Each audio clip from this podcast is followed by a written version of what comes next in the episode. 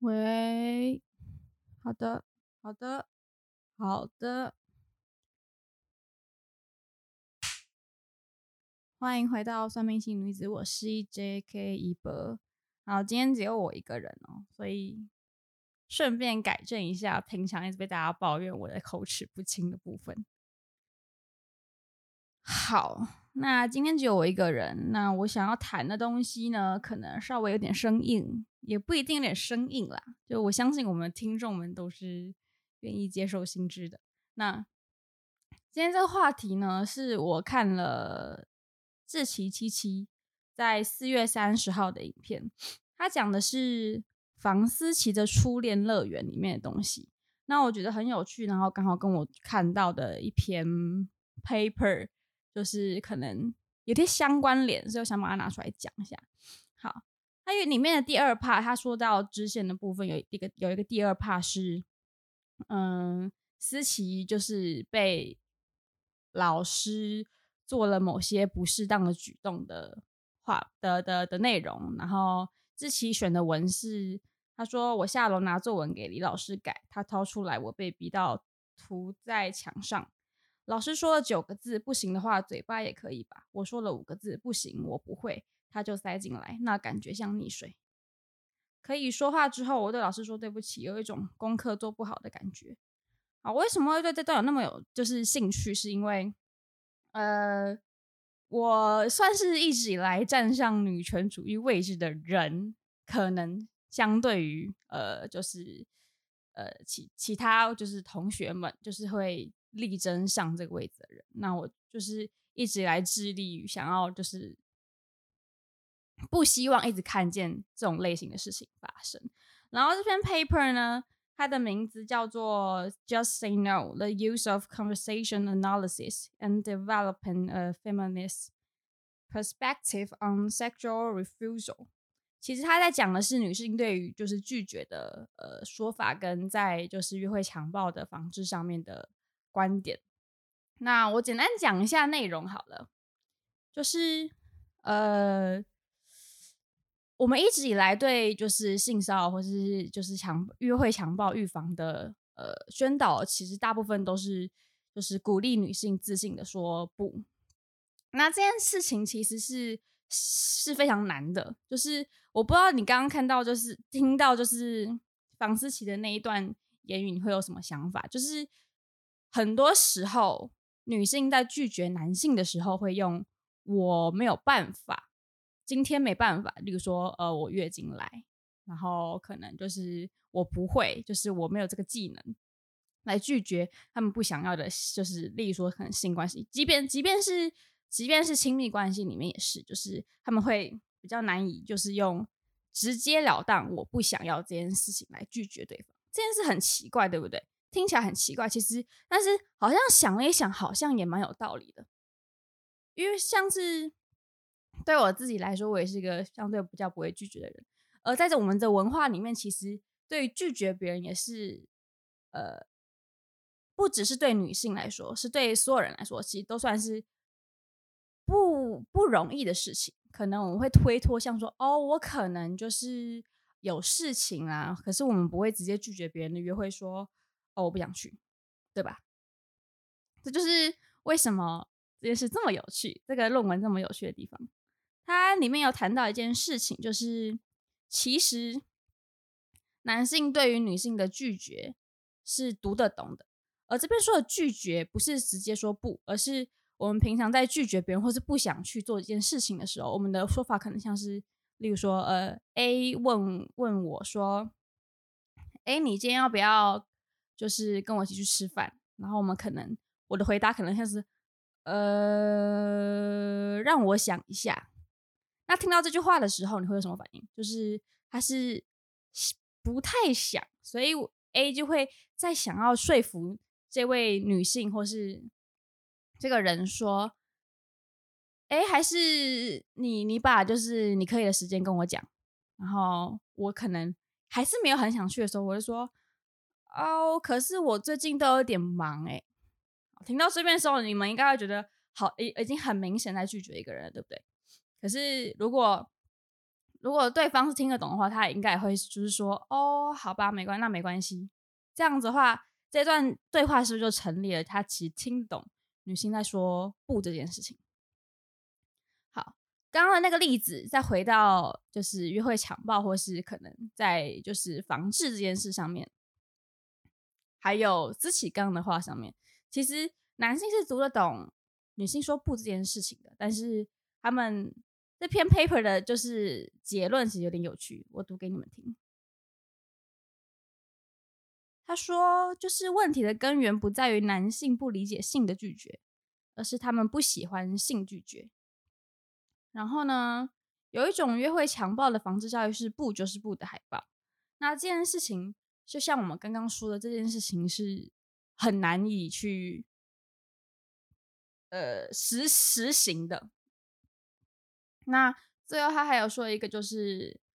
呃，男性主义的，哎，男性利己主义的误解能耐就永远会抢先超越女性认真的澄清和努力解释。其实这边读到这边，我是一个有点无力的状态哦，就是，嗯、呃，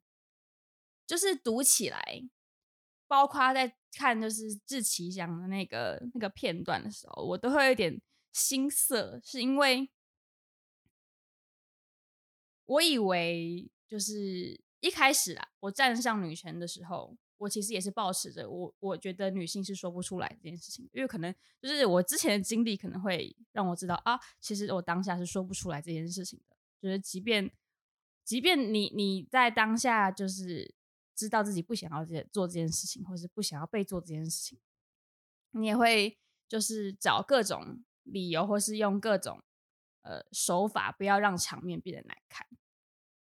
我, 我不知道是文化的关系呢，还是因为女性一直在这个社会上的呃树立的形象的关系，所以在做就是不就是不的这件事情的时候是难的。嗯，然后其实光是自信的说不这件事都是女权 女, 女性主义里面在推动的其中一件事情。那就是这篇 paper 其实在跟我们讲的是没有我们想的那么简单，对，这是我之前这篇 paper 我觉得主要想要跟大家分享的地方，就是嗯嗯，第一个就是说不其实是很难的，不管在是普通人上还是在女性上都是很难的。然后再就是呃拒绝这件事情不是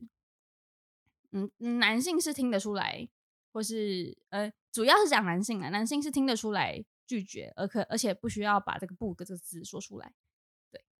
嗯，好，让我想一下。好，但是这边说一下哦，就是其实我个人是还没有看过房思琪的是呃《初恋乐园》这本书，但是就是可能就是真的只有听志祺七七在讲这本书的内容，我个人是没有看过的。但是其实呃，我身边发就是发现了不少女性都曾经有过呃性骚扰或是。呃，更严重的的经验的。那很多女性的处理方式都是，呃，很小的时候遇到，然后长大就当可能可能忘记了，但也可能还记得。但是只有在呃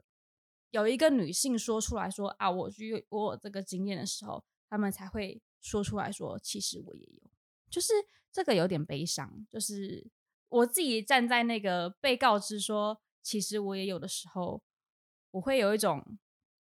就是呃，我必须要为这些人说话的感觉。我不知道，可能就是真的是适合当做一个就是激进分子吧，就是我可能在看着这些女性的时候会觉得这种悲伤竟然大家就是完全看不出来，然后还在心里埋那么久。然后我觉得比较严重的是很多人都用忘记来做处理这个悲伤的方式，它是一种防卫机转。就是我之前也有讲过，就是防卫机转其实简单来说就是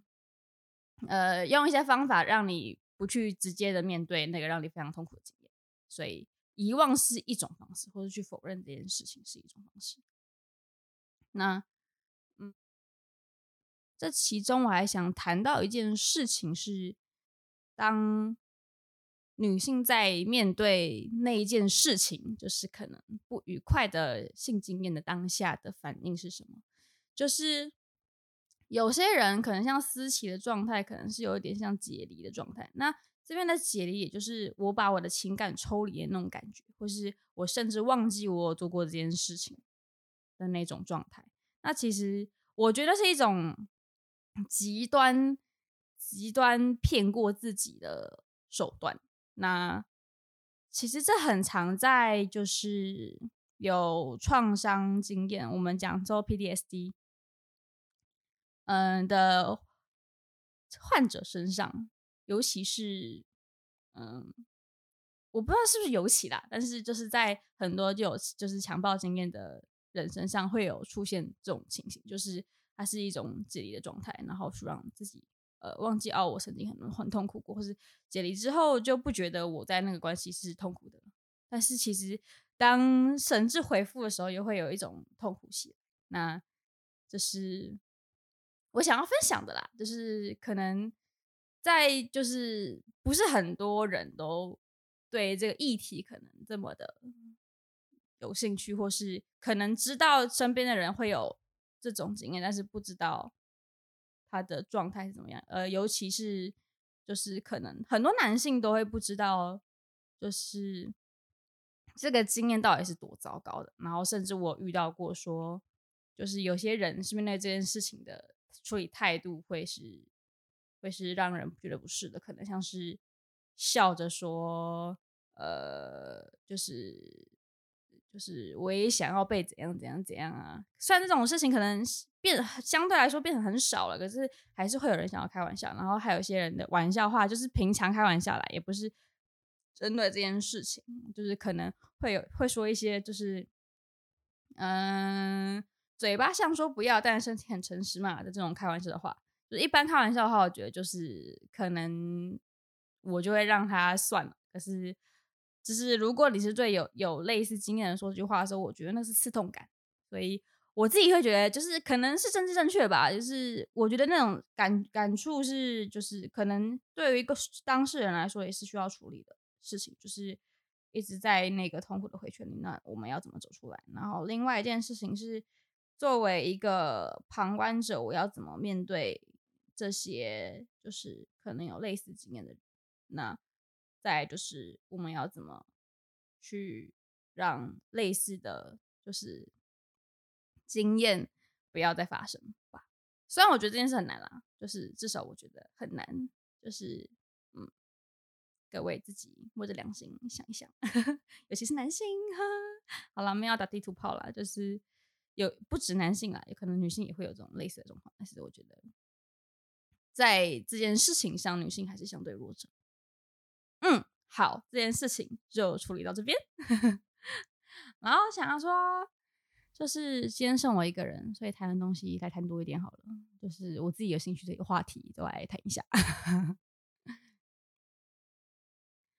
想说再来谈一个大家很常就是。在心理系上听到一些词汇，然后可能不太懂。之前就有人跟我抱怨过，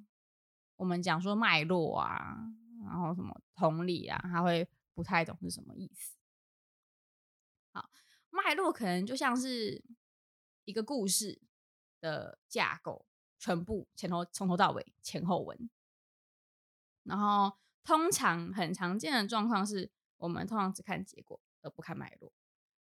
举举最简单的例子来说，呃，好，用一个家庭的例子好了。用家庭的例子来说，就是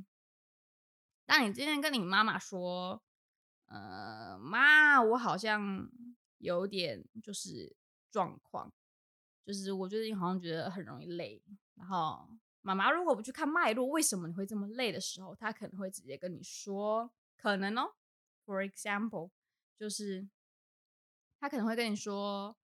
学生有什么好累的？我以前也很累啊，你有比较，我也没有比较轻松啊。你以为当妈妈很容易吗？这些这种话，那这种事情其实不是我遇过很多，呃，也不能说个案，就是很多妹妹们或是很多例子都会有相同的状况，就是那那我就会说那是只看结果而不看过程，也就是我会把它解释成你没有在那个脉络里面，或是在学术的说法可能就很像说我们平常开玩笑的话就是呃，突然聊天聊到一半然后有一个人插进来，然后发现我听不懂的话，我说我没有在你那个脉络里面，就是我没有在你那个前后文里面，所以我听不懂。嗯，但是稍微解释一下什么是脉络。然后我刚才要讲什么同理，好，我昨天听到一个话，就是同理其实不难，就是它难的地方在于你能不能放下自己的成见去理解另外一个人在说什么。那同情跟同理是不是一样的东西？我会把同情跟同理解释成一个大圈圈一个小圈圈，而同情被包在同理里面，因为他能感受到那个情感然后去同情他。可是同理有像是我放下我的成见去感受对方的想法，这是我自己解释的同理。那这件事到底难不难？听起来好像也没有很难嘛，但事实上我觉得是难的，就是要如何不带自己的任何就是主观主成见啦，我们说成见好，成见然后去理解另外一个人。因为我们很常发生的事情是，我不知道各位会不会有这种心态，就是如果有一个人就是跟你说我最近很难过的时候，你心里会有哪一些想法先冒出来？朋友朋友今天没有就是关于无关乎专业这件事情的时候，今天有一个朋友跑过来跟你讲说我最近很难过的时候，你的想法会有哪些？可能是我最近也没有过得比较好啊，还有什么？还有是你为什么要把负面情绪拿来对我？或者是你可以站在他的立场说，什么让你那么难过？就是我觉得那个训练是，就是可能在我们插大的训练，插大的训练是我们会一直保持那个好奇心去知，想要知道对方怎么了，然后 不, 不会直接下一个判断。然后我自己在就是训练我的，也不是训练，就是带我的学弟妹们的方法，可能会跟他们说我不喜欢听到你们说我懂你这三个字。就是如果你是那个当事人，你听到别人说啊我懂你的时候，你会有什么感触？我自己如果听到说我懂你的时候，我会生气，因为我认为没有任何一个悲伤是你可以完全理解它的，这是我自己的说法啦。但是可能可能有些人觉得就是还是我还是能理解吧，但是我觉得不能完全有共同的感受，所以我只要听到有人说我懂你的时候，我是会生气的。嗯，然后顺便打个广告，我会自己加油努力把节目做好一点真是很抱歉，可能最近一直被抱怨说就是收音的部分可能没有到很稳定，我我以后会注意的，对不起就是很常被说我可能口齿不清，所以我终于要练习正音班吗，把声音变得清楚明亮一点点，然后不要忽大忽小，中气不十足，我需要养身体了。嗯，好，这一集如果这二十几分钟的话，好像也是蛮少的哦，但是没关系，我觉得我努力了我觉得在走心理师这条路上，就是会遇到很多就是各种相对弱势族群所遇到的问题，会让人觉得有点无力。然后我们系上也读很多就是文本啊，或是做一些社会实践的一些事情，包括生命故事的叙说，就是会让我很爱这个地方又很恨这个地方，就是他为什么让我那么焦虑因为我不知道你们有没有那种感受，就是看完一部神作，例如像《进击的巨人》，然后就会开始对人性的就是呃那一份藏在心里的恶魔感到恐惧吗？嗯，我记得小丑有说每个人都只需要一个 one bad day 就可以变成一个恶魔。这是让我觉得最痛苦的地方，就是我们在做的就是一直去制造那个保护因子，不要让这些人变成恶魔，我觉得啦，我们心理系在做的事情也许 somehow 就是在做这些所谓的大爱吗？我不知道，跟助人者对我来说就是一个非常大爱的工作，但也不一定要做助人者，就是他可以，他不用是政治，我觉得他也是一种选择，一种一种关心社会的方式，也是一种助人者吧。好，今天节目到这边，我快不行了，二十分钟，我觉得我的话已经喷完了，所以各位再见，拜拜。